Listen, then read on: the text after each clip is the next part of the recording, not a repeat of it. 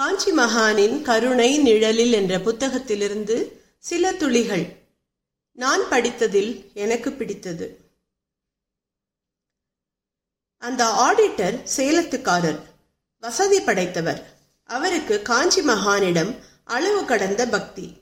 எந்த ஒரு நல்ல காரியத்தையும் மகானை முன்னிறுத்தியே செய்வார். வருடா வருடம் தவறாமல் திருப்பதி செல்வார். திருப்பதி உண்டியலில் செலுத்துவதற்காக நிறைய பணம் சேமித்து எடுத்து செல்வார். அதை அப்படியே உண்டியலில் செலுத்தி விடுவதும் வழக்கம். ஒருமுறை திருப்பதி போகும் பொழுது அப்படியே காஞ்சிபுரம் சென்று மகானையும் தரிசித்து செல்லலாம் என்று அவர் தீர்மானித்தார். அவர் தன் குடும்பத்துடன் போய் காஞ்சி மகான் முன் பவ்யமாக நின்றதும் அந்த கருணாமூர்த்தி கேட்ட முதல் கேள்வி எங்கே திருப்பதிக்கு புறப்பட்டுட்டியா? அவர் இப்படி கேட்டதும் ஆடிட்டர் ஆடிவிட்டார். பிரமிப்பும் திகைப்பும் ஒன்றாக அவரை ஆக்கிரமித்தன. மகானுக்கு பக்தனின் எண்ணம் தெரியாதா என்ன? ஆமாம் என்னும் வார்த்தையை தவிர ஆடிட்டரின் வாய் வேறு எதையும் உச்சரிக்கவில்லை. நிறைய பணத்தை உண்டியலில் போட போறியோ?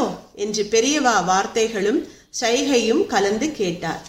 அதற்கு ஆமாம் என்றார் ஆடிட்டர்.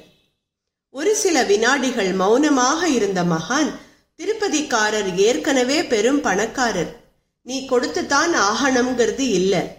இன்னும் சொல்ல போனா அவருக்கு கொடுக்க நிறைய பேர் இருக்கா. நீ ஒன்று செய். பக்கத்திலே வேடந்தாங்கல் இருக்கு.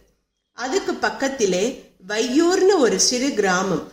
அங்கே ஒரு பெருமாள் கோவில் இருக்கு. அந்த கோவில்ல தினமும் எண்ணெய் தீபம் கூட ஏற்ற முடியாம இருக்கு. நீ உண்டியல்ல போடுறதுக்காக எடுத்துண்டு போற பணத்தை இந்த கோவிலுக்கு சேர்த்துடு என்றார். திருப்பதி போகும் வழியில் தான் ஏன் இங்கு வர வேண்டும்? பெரியவா உண்டியல் பணத்தை ஏன் வேறு கோவிலுக்கு திருப்பிவிட வேண்டும்? எல்லா இயக்கங்களுக்கும் தானே காரணம் என்பதை மகான் வலியுறுத்தி சொல்கிறாரோ? பெரியவாளின் விண்ணப்பத்துக்கு கட்டுப்பட்ட ஆடிட்டர் வேடந்தாங்கல் நோக்கி பயணமானார். அந்த வையூர் பெருமாள் கோவில் இருந்த நிலையை பார்த்து கண் கலங்கினார். மகா பெரியவா கட்டளைப்படி தான் கொண்டு வந்த பணத்தை கோவிலுக்கு கொடுத்து செலவு செய்ய வைத்தார். அன்று முதல் அந்த பெருமாள் கோவில் புதுப்பொலிவு பெற்றது. மக்களும் தங்கள் பங்குக்கு உதவி செய்து சிறப்பித்தார்கள்.